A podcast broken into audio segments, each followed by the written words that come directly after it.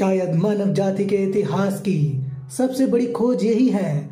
आप जिस बारे में अधिकतर सोचते हैं, आप वही हो जाते हैं।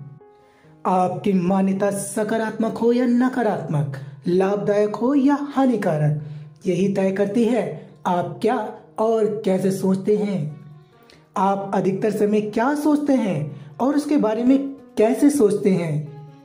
तो याद रहे, आप उस बात पर विश्वास नहीं रखते जो आप देखते हैं, आप वही देखते हैं जिस पर आप पहले से विश्वास रखते हैं। आपके पास जीवन में जो भी है, उसे आपने अपनी ओर इसलिए आकर्षित किया क्योंकि आप वैसे हैं। आप अपने जीवन को बदल सकते हैं क्योंकि आप अपनी सोच बदल सकते हैं। यस, आप अपने आप को बदल सकते हैं। जब आप पावर ऑफ़ थॉट्स को अपने जीवन में लागू करेंगे तो आप भीतर से अपने अंदर आने वाले बदलाव को महसूस कर सकेंगे।